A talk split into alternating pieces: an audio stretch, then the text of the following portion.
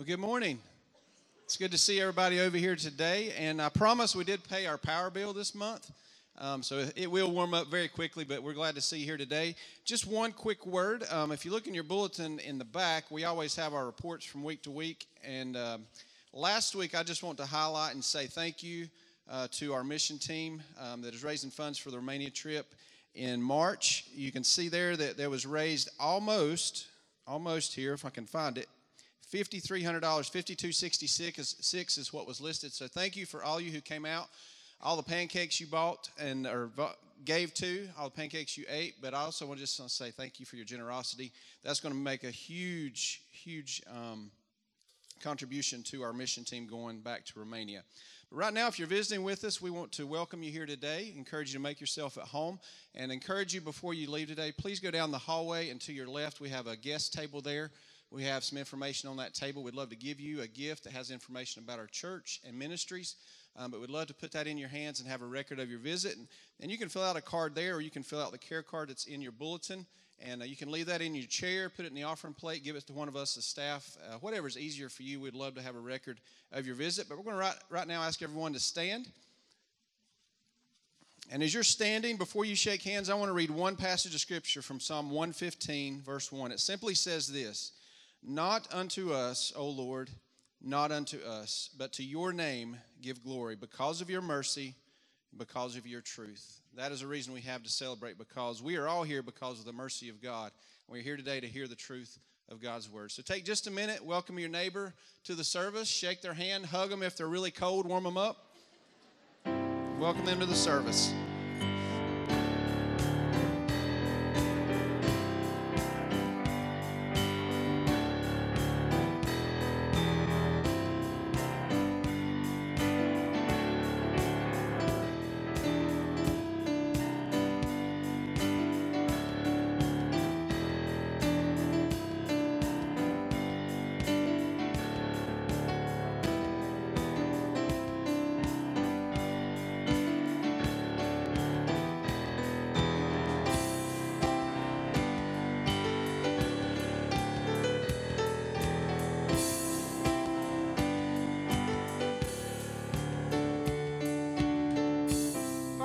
Attention, please, if you'll be seated and direct your attention to the stage, I'm going to ask Jody and Danette Childers to come forward. And their little boy, James Dean Childers. You guys can come up this way, Jody, if you want to. And Mason's coming with them, if you guys will stand right here. Hey, buddy. This is little James Dean. He was, he was baby Jesus in our Christmas play, and he uh, sat there through, I believe it was five songs, wasn't it? So it was a blessing, and he's happy to be here this morning. And I just want to say to Jody and Danette, I love you both, and Mason, honored to be your pastor. I had the great privilege of officiating their wedding. Um, baptized Jody here. Rumor was I couldn't get him up. I got him up easy, and uh, but but it's just it's just a blessing to see you guys here at church and your faithfulness here. And I want to read this verse to you. Read this verse quite often, and I think it'll it'll uh, really. Uh, touch home to you guys. It says, Behold, children are a heritage from the Lord. The fruit of the womb is a reward. So this is a blessing. Like arrows in the hands of a warrior, so are the children of one's youth. Happy is the man who has his quiver full of them. And today you're going to make a covenant with the church uh, and with the Lord to raise James in the fear and admonition of the Lord. And uh, so I'll ask you both the question. If it's desire of your heart, respond by saying, We do. In presenting James to the Lord, do you promise through God's grace and the help of the church to teach your child the truths of the Christian faith? Do you also promise through prayer, word, and example to bring James up in the nurture, discipline, and instruction of the Lord? And at every baby dedication, we also make a covenant with the church as well. Uh, many of you will have James in nursery, extended session, uh, eventually Awana, student ministry, all the way up through Sunday school and different things. So I'll ask you a question as well, and this is a question I ask myself as well. Do you promise to provide spiritual instruction for James by giving of your time, talent, and resources to help him come to a saving knowledge of Jesus Christ? And do you promise to pray for Jody and Danette as they seek to raise James in the fear and admonition of the Lord? If, if, you, if so, would you respond by saying, We do? We do, and we want to give you several things this morning. We have a certificate that marks this day. We have the Lamb's book, and I also want to mention this. This is good for students, uh, children, or adults. It just explains the gospel and why Jesus Christ is the perfect sacrifice. And this I know you want to go through with, with James at some point in time in his life. We also have a Bible for him that I signed. And this is a personal letter for James. This is not for anybody else, and it's sealed. And he opens this letter if he gets saved when he's five or when he's 55. This is his letter that marks this day. And in this letter, we talk about this moment that we're here today, and we prayed for his salvation. So this is for James. And right now, will you join me as we pray for James and his salvation? Father, as we come to you in prayer, Lord, we dedicate James Dean Childers to you. Father, you, you love him. Father, you formed him in the womb. Father, I, we know you have a great plan and purpose for his life. But Father, the first step is salvation. Father, we pray, Lord, as a church, that you would save him early in his life. Lord, we pray that you would use him for your honor and your glory. Father, I want to thank you for Jody and Danette and Mason. Father, I pray that you continue to bless their marriage and their home. And Father, I pray that because of this family and because of this birth, Lord, many people will come into the kingdom and the name of Jesus Christ will be glorified here and throughout the world. So, Father, we dedicate his life to you. In Jesus' name I pray, and all of God's people say together, Amen. Well, let's give the Lord a hand clap of praise. Thank you, guys. Thank you, Mason.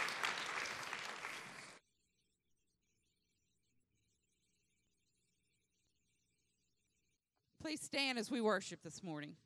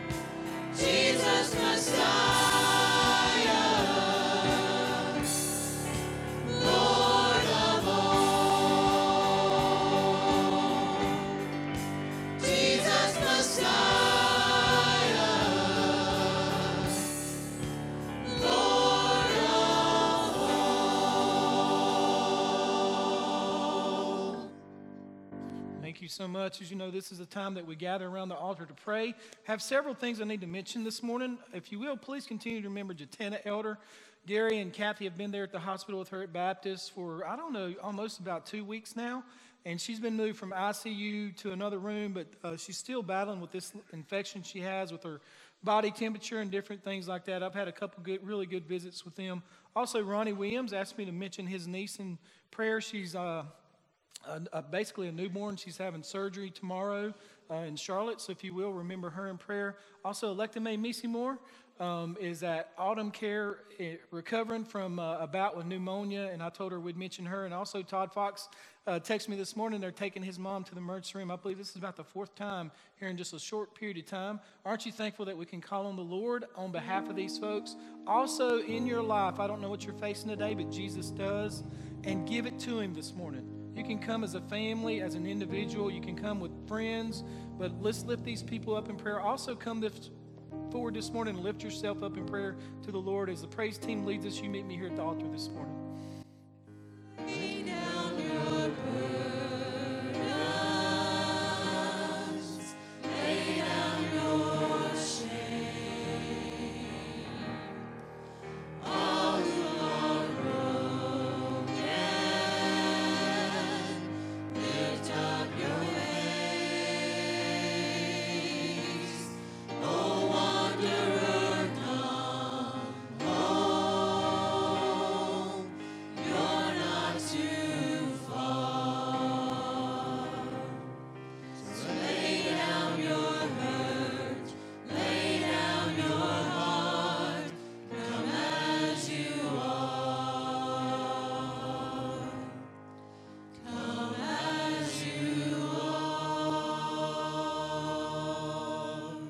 With me now, Father, as we come to you in prayer, Lord, every person I lifted up, Lord, needs your touch physically.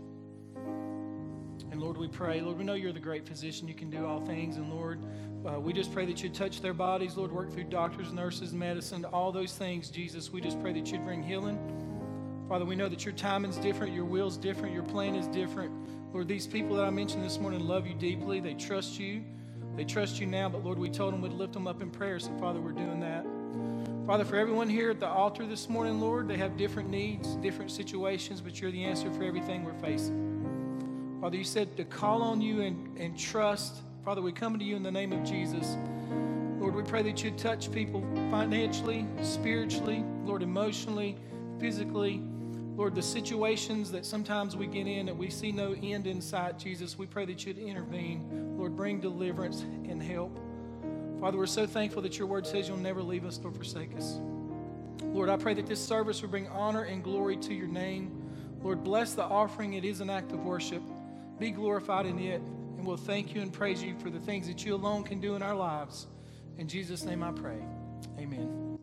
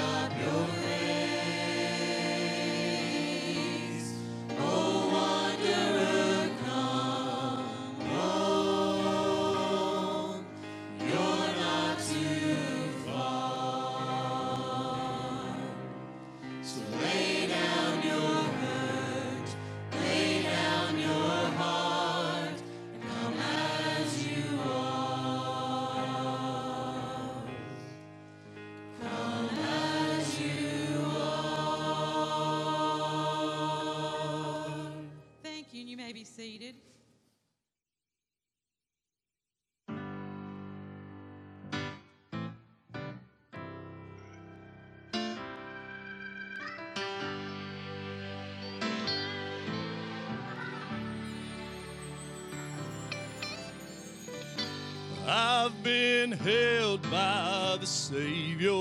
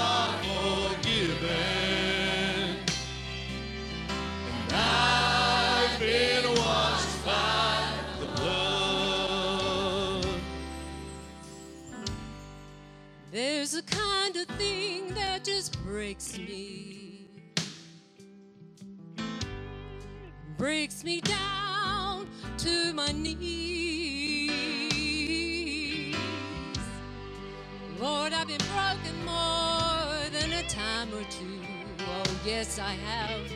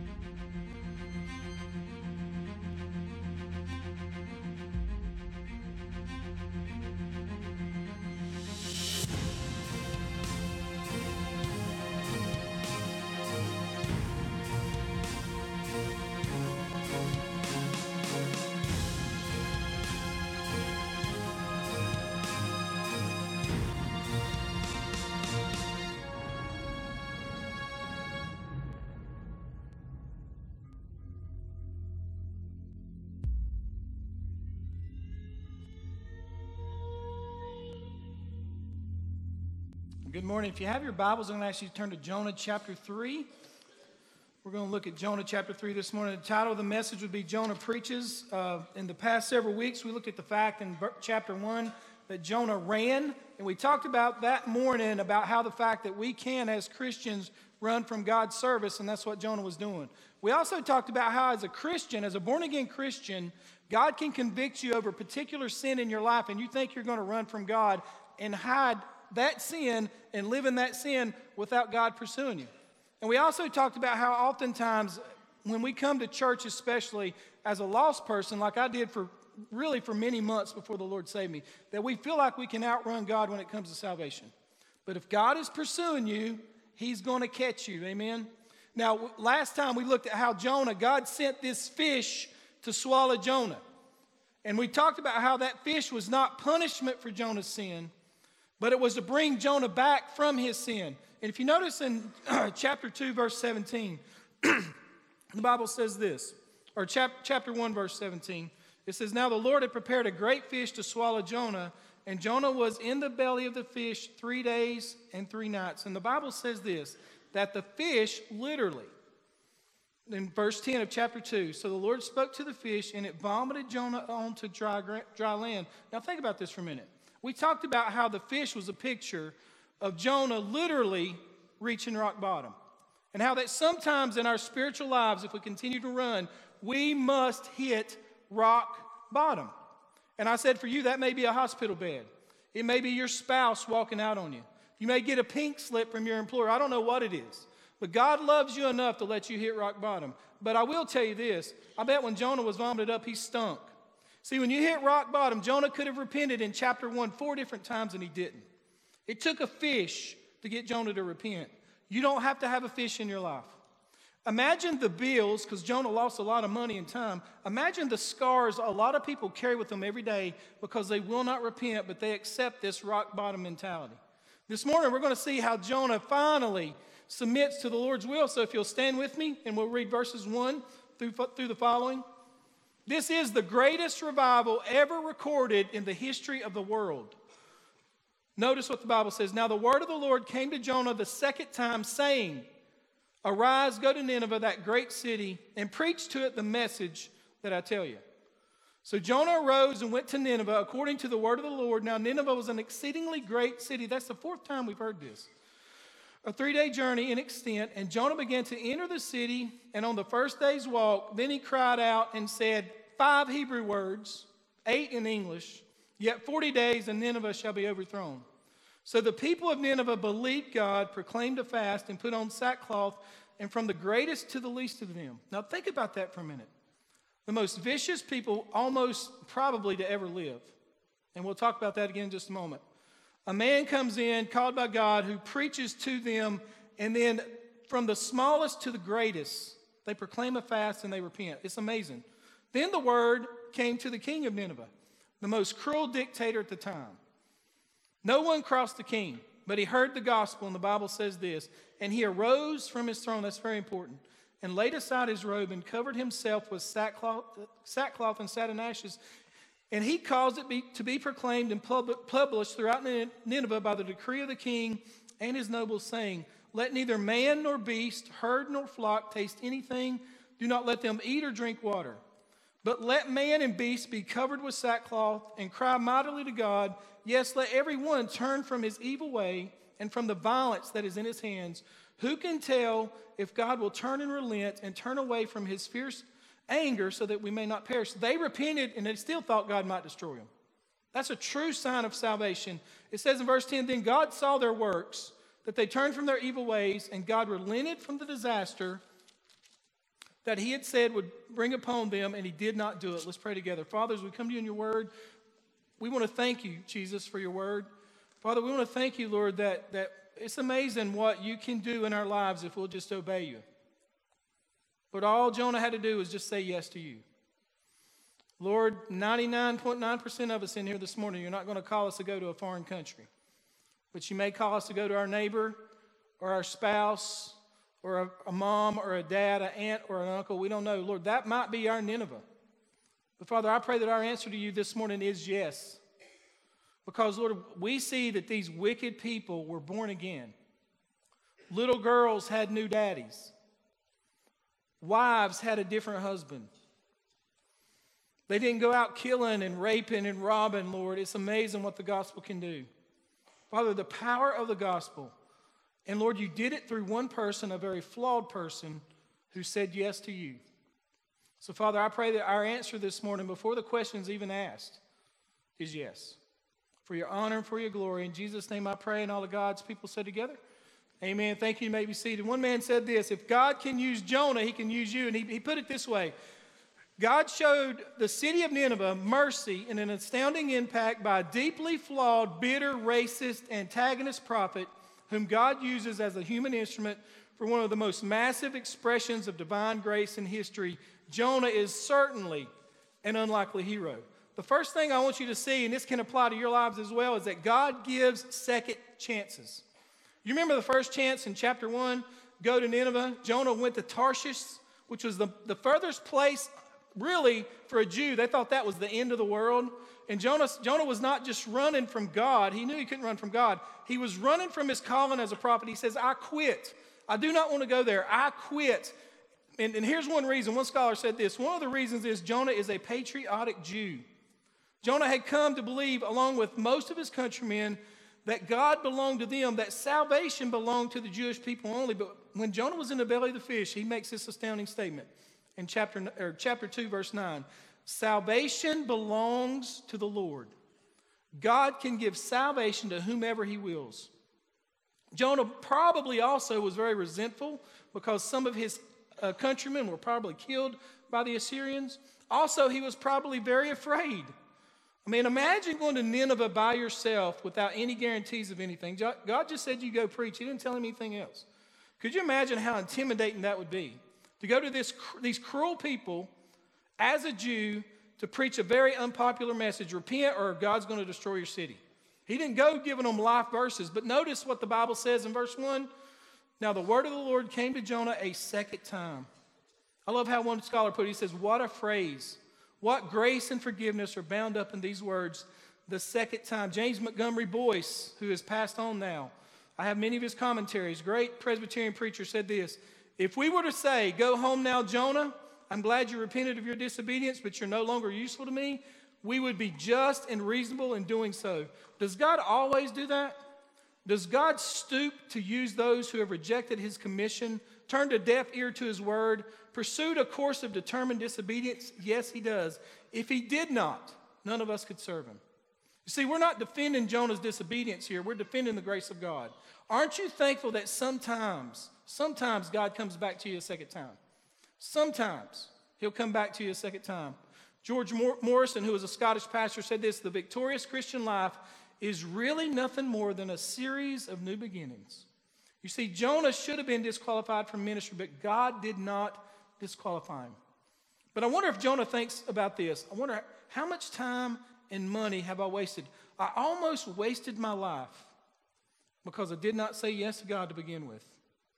Friends, listen, I'm thankful for a second chance, but I would encourage you to say yes the first time. Let me ask you a question Would you do some things differently in your life? It's not too late. It is not too late to obey God's will for your life and make things right with you and God and your family and your church. It is not too late. Aren't you thankful? The second thing we see here is that God's word is powerful. Notice verse 2. God says this Arise and go to Nineveh, the great city, and proclaim to it the proclamation or the message which I'm going to tell you. God gives Jonah a sacred charge. See, in the first commission, he, taught, he said, Go to Nineveh. Those people are wicked. This time, whenever he calls him, he says, You go to Nineveh. He doesn't mention their wickedness because he knows, he says, You preach to them the message that I give you. Preach to it the message that I tell you. Jonah's not to say anything else. You just give them the word that I give you because my word is powerful. It reminds me that whenever Paul was challenging Timothy at the church at Ephesus, and Timothy was a young man. And basically, what Timothy's telling Paul is, I'm young, they're going to look down on me. And Paul said this Listen, Timothy, I'll tell you something. In the latter days, which we're living in from Paul's day on, people will not want to hear sound doctrine. They're going to go to teachers that, that, that'll tickle their ears. But you, this is what he told Timothy you preach the word, plus or minus nothing else. Preach the word. That's what Jonah was called to do. Spurgeon said this A time will come when instead of shepherds feeding the sheep, the church will have clowns entertaining the goats. That's the state of preaching in America today.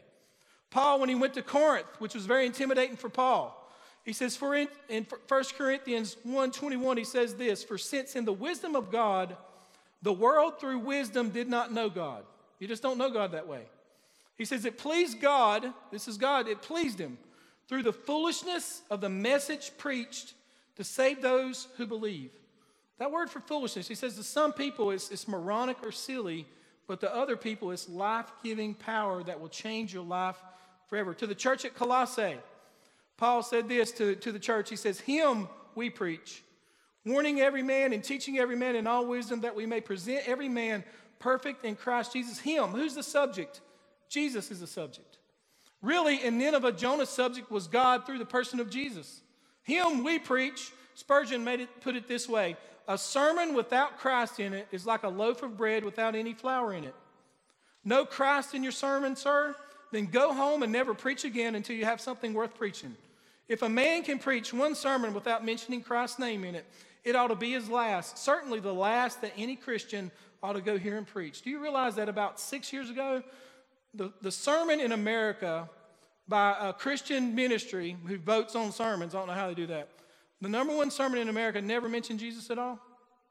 Sad state of affairs in America today. When you can go to church and never hear Jesus in a sermon. God told Jonah, You tell them that I will destroy the city. Him. Notice, Jonah, and notice what else? Jonah didn't share the story of the fish. He didn't share the story of the fish. Wouldn't that have been a great story?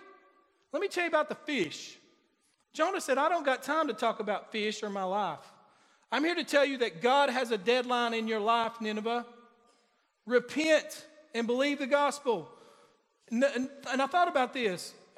Could you imagine Jonah going into this city? It's almost like God saying, Do not be intimidated by them, by the people, or the city. Notice verse 3. This is why we, we know this. So Jonah arose and went to Nineveh. It's about a 500 mile walk, according to the word of the Lord. Now, Nineveh, this is like the fourth time, an exceedingly great city. You got Jonah and a simple message in this exceedingly great city. Why was it great? It was great in history. It was founded by Nimrod, the great grandson of Noah. It was massive in size. The circumference of the city and its suburbs being 60 miles and having 600,000 people living there one wall of the city had a circumference of eight miles with 1,500 towers. Could you imagine? But it was also great in sin. It was idolatrous. They worshiped everything but God. It was immoral and it was brutal. Notice what Jonah would have walked through. This is a very reenactment of the gate in Nineveh. This is a Ninevite gate. This is an actual gate that they remade, which Jonah would have walked through by himself. On that gate, the hinges of the gate, as we saw a couple weeks ago from the British Museum in London, the Ninevites would show Hebrew people, Jonah was one of them, impaled on sticks because they conquered them. On those gates that Jonah was walking through. On top of those towers would be guards, in front of that gate would be guards, and along the wall would be some of the greatest soldiers the world has ever known. And here comes little Jonah walking through the city gates with the Word of God. Could you imagine how intimidating that would be? Not only that, now notice, think about this. One scholar said this It is interesting that for years skeptics said that one of the reasons the Bible was unreliable was that it spoke of this great city four times here, Nineveh. All, Isaiah, all of them prophesied against it. Now think about this, but there was no evidence that existed until in the mid 1800s, an archaeologist by the name of Austen Layard discovered the hill under which the buried ruins of Nineveh lay. In fact, in the dry sand that, it, that had covered the city, it was incredibly preserved. Some of the rocks that have been used to, to redo this uh, gate and, and wall were actual rocks from the city of Nineveh. Now, notice Austen's rendition of the palace. I want to show you this because if you'll notice, this is how he feels like the palace actually looked when Jonah first walked in. You have battle scenes on the walls that they painted, you have uh, the glory of the king everywhere, you have their gods everywhere on the walls. And then here's Jonah, a little Jewish guy, by himself, who has the message of the gospel. Could you imagine how intimidating that would be? Have you ever been intimidated sharing the gospel? You have never been as intimidated as Jonah has. When he goes into this palace where the king lives, the king of Nineveh, all right, the king of Assyria, and he says, I'm going to share a very, a very judgmental message with you. Now, notice also as well, you, you can't see there on the picture, you may not be able to see here, but these are actual. Those two bearded gods there are, are not gods, they, they were gods for them. If you'll notice this next picture, this is actually from the British Museum in London. These statues are actually from that place, they're 3,000 years old. Just to give you the mindset of, of the king in Nineveh, these winged bulls with human heads and faces served the king of Nineveh as a guardian to protect him from spiritual danger. He had two of them in his palace. He'd walk by them every day saying, You're protecting me, these statues. And I can imagine that Jonah had the opportunity, while standing in the palace, to perhaps point to those massive idols and say, O king, they'll not guard you from the judgment of my true and living God. Now think about that for a minute. Jonah walks by these false gods. Now, it's hard for you to see it on the screen, but you can Google it. British Museum of London. And here you have these gods that specifically were there to protect the king. Okay? And Jonah walks by those, thinking to himself, they cannot help you do anything, king. But the king has lived this way for years. But notice what verse 4 says on the screen. Then Jonah began to enter the city on the first day's walk, and he cried out and said, Yet 40 days, and Nineveh shall be overthrown. So the people of Nineveh believed God. 40 days, he says. The word overthrown there means to literally turn upside down. It was the word used that God used for the complete destruction or overturning of the city's foundations and walls in the city of Sodom and Gomorrah, which God burnt to the ground. This message has two parts. Now, this is very interesting. Nineveh will be overthrown. Okay? Nineveh will be overthrown. You're going to be destroyed. Every person, what he's saying here is this. If you understood the word overthrown in the Hebrew and the Assyrians would understood this, you're going to die. Your wife's going to die. Your kids are going to die. Your cows are going to die. Your pet dog's going to die. And by God's grace, your cat's going to die. Amen? They're all dead. Unless you repent, you're dead. Everything here is going to be gone forever. And he could have said, like he did Sodom, and nobody's even going to remember you anymore.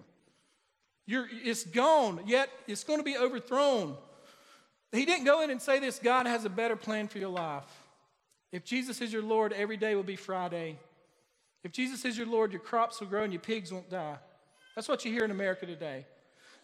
I, I, I copied this part of this message from a well known a uh, positive preacher. And listen to what he says about salvation God loves you and wants to save you from your life of mediocrity and small dreams.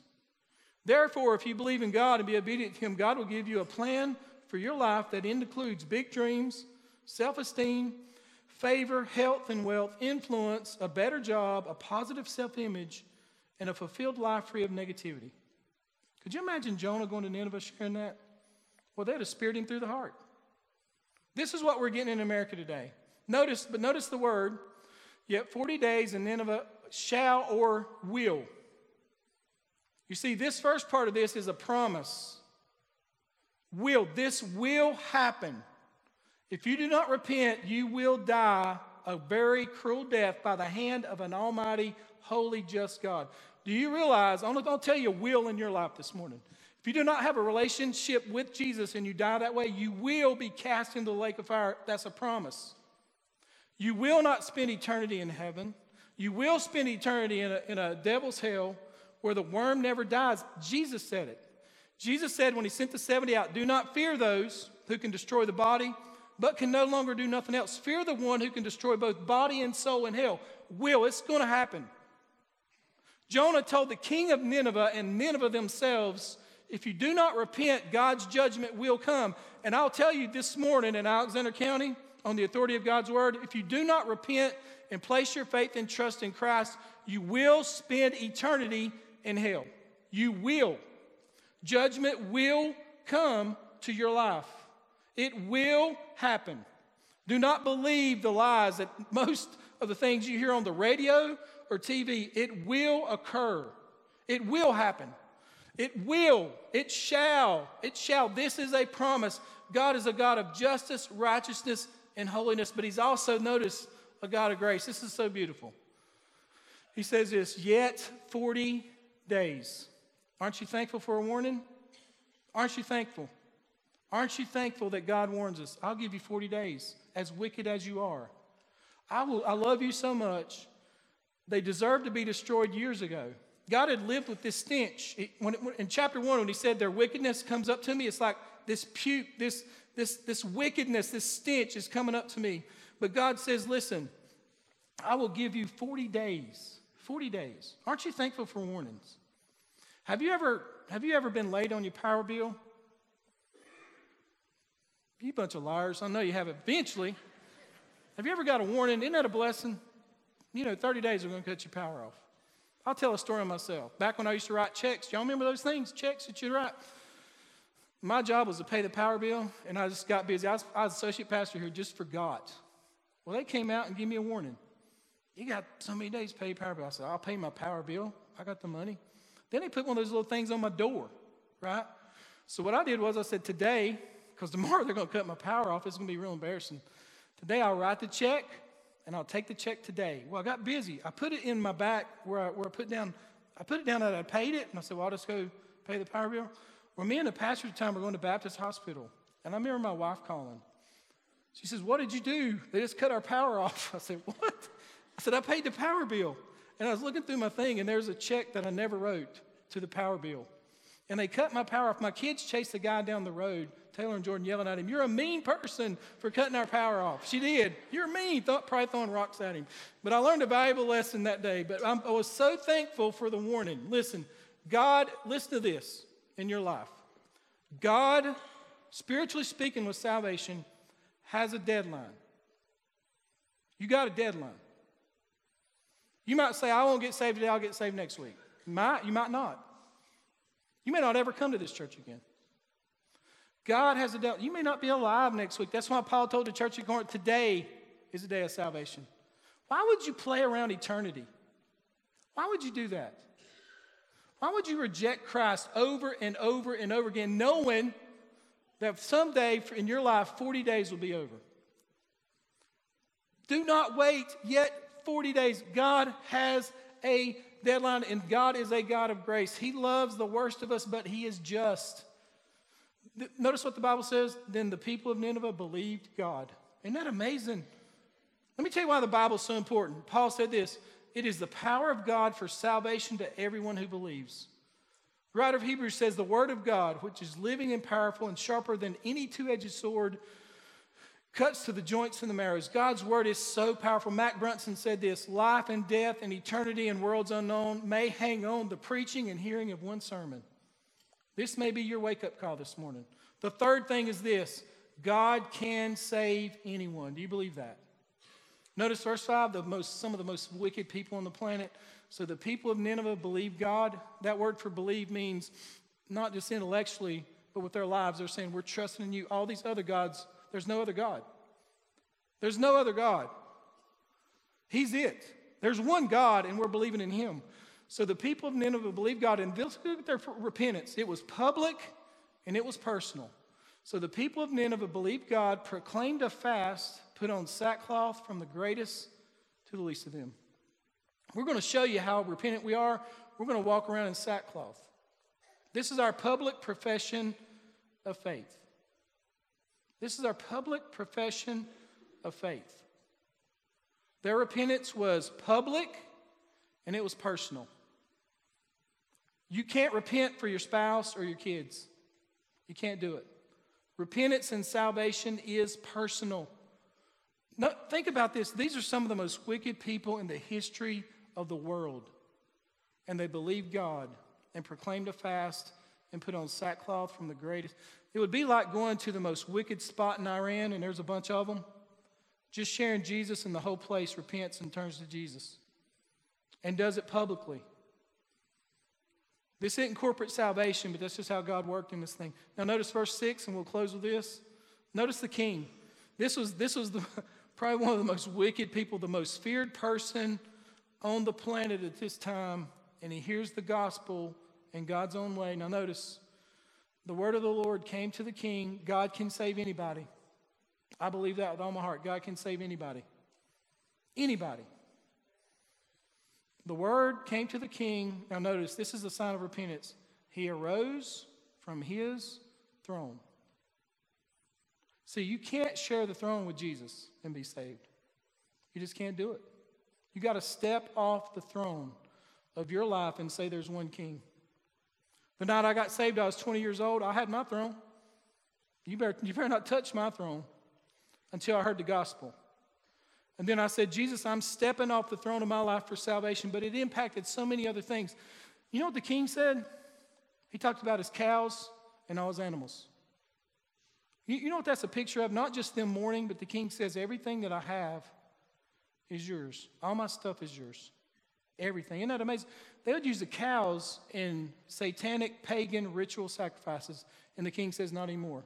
Let me ask you a question, Christian. Is your stuff yours or is it God's? I remember when I was a student pastor, we had a minivan that the light always blinked on because it was a Ford. I'm surprised we got back and forth. You know how they are? But anyway, it would blink back and forth, okay?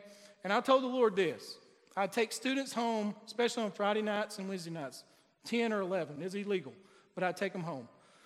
I'd say, God, as long as you let this van run and not die on me, okay? Because it is a Ford, Lord, all right? It was a Ford, all right? I said, I'll take students home. I would go home on Friday nights, God is my witness. There'd be roadblocks out Three Forks Way for what I guess is doing drugs out there or something. I don't know. And I'd have to tell these students, hide. There's too many of you in here. Get down. Don't talk. This is illegal. And they'd stop me and I'd hear them say, I asked the preacher, just let him go on through. Just let him go on through. But I, this is what I said, Lord. Lord, my stuff is your stuff. I'm I'm not taking nothing to heaven. I got some souvenirs at home, but they ain't going with me. I got souvenirs in my office. They're not going with me. None of that stuff is mine. You know what else I gave him? Now, this is a tough one. I gave him my wallet. I was one of the last people in the world that would ever give money to a church. All right? And when the Lord saved me, I said, Lord, 10% of everything I have is yours. Check my tithing records. 10% of everything I have is yours. Now, you want to see how saved you are? Are you on the throne of this or not? This don't save you at all. This is an act of worship. I don't know who gives here and don't care. I know I do. I'll stand before Jesus one day and this isn't going to be a problem. I got others. This is not it. I said, Lord, this, this that I have right here is yours. A sign of Christian maturity and who's the king of your life is what you do with your money. We don't have a giving problem here, thank God. I don't ever preach on giving here. Shouldn't have to. Nobody ever preached on giving to me. I was just born again and said, Lord, look, the king says my stuff is your stuff. Think about this as well. The king was married, was he not? Can you imagine what a different husband this lady got after he got off the throne of his life? Can you imagine how immoral and pagan this guy was? Can you imagine? What kind of dad those kids had? Why do you go to Nineveh? So kids will have a good daddy. For the first time in this man's life, he probably treated his wife and his kids with respect and the women of Nineveh. Now, have you given your relationships to the Lord? Oh, all you young single guys will look at me. I dated my wife for five years. You know what I told her that last weekend? I said, I should have married you two years sooner. But I was just pagan. I was lost, is what I was. But when I got saved on a Tuesday night, a mile, an actual mile from this church, on a Tuesday night, when I stepped off the throne of my life, I said, Lord, I'm giving my relationships to you. Within a year and a half, I was married at the age of 22, had my first child at the age of 24, was ordained at 30, became pastor here at the age of 35. Why does that happen in my life? Because I stepped off the throne of my life first and foremost in my relationships. Friends, listen, are you, are you, are you the king of your life this morning?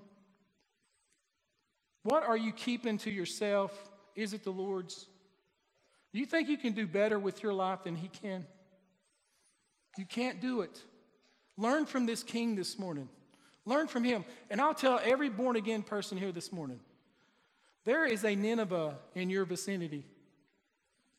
You not sharing the gospel, you not sharing the gospel may keep a family from having a godly dad, may keep a family from having a godly mom, may keep a whole lot of people from experiencing salvation. Do you not love Jesus? Are you not thankful you're saved? Aren't you thankful that somebody prayed for you, that somebody shared the gospel with you, that somebody invited you? Be that person for somebody else. I want our musicians to come. We're not going to give a long invitation, but I want you to stand with me, just very reverently, with every head bowed and every eye closed. And as you do that, I want to remind you that Jonah points us to Jesus. When the Pharisees came to Jesus, they said, We want to see a sign. Jesus said, All right, you healed the deaf, gave sight to the blind. And Jesus said, You'll not get a sign from me, but the sign of Jonah, who was in the belly of the fish for three days and three nights. So will the Son of Man be. And what he's saying is this I will resurrect from the dead, proven, proven once and for all that I am the king. And he says, If you do not repent, the people of Nineveh, these people in chapter 3, will rise up on the day of judgment and condemn you. Friends, the people of Nineveh, if they were here, they would beg and plead with you trust in Christ. Greater than Jonah is in Jesus. Father, as we come to you in prayer, Lord, we love you. Lord, help us as your children to step off the throne. Lord, none of, the, none of our stuff is ours. We're so thankful for what we have. Lord, you're probably not going to ask for much of it anyway. But Lord, our relationships, Lord, are they godly and Christ honoring? Father, I pray that we'd make a commitment today to step off the throne of our lives. Lord, if there's anyone here today that's never placed their faith and trust in you, Lord, remind them you have a deadline. Lord, there is judgment coming. But Lord, in your grace, in your long suffering, Lord, you've allowed us to live this long, perhaps for this day. Father, I pray that anyone here today that's never placed their faith and trust in you right now, they don't have to do it out loud, would say, Jesus, today I give my life to you. Save me today. I'm going to follow you from now on today. Today is my day of salvation. Today, I step off the throne of my life, and you're the King of kings and the Lord of lords, and there's no other. Today. Father, this is your time, and these are your people. I pray that this invitation will bring honor and glory to your name. In Jesus' name I pray, amen. As Sharon leads us in this song, you respond as the Lord leads you this morning. I have decided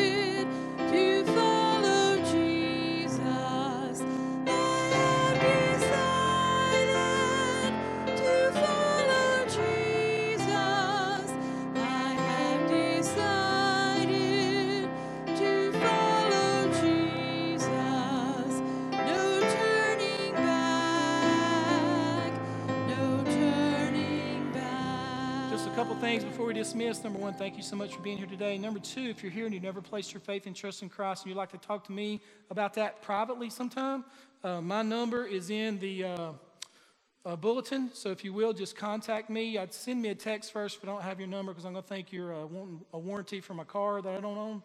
But uh, it's in there. I'd love to talk to you about that anytime. Also want to mention this that care tonight starts at 5 p.m., so we'd encourage you to come for that. And also Wednesday night, Kevin mentioned the Romania mission team. Um, Allie, uh, who is from Romania, is going to share her testimony. Also, Kevin Powell, who's been very involved with Finding Hope Ministries, will be speaking as well. So I want to encourage you to be there for that. God bless you. I hope you have a great Sunday afternoon and hope to see you back here tonight.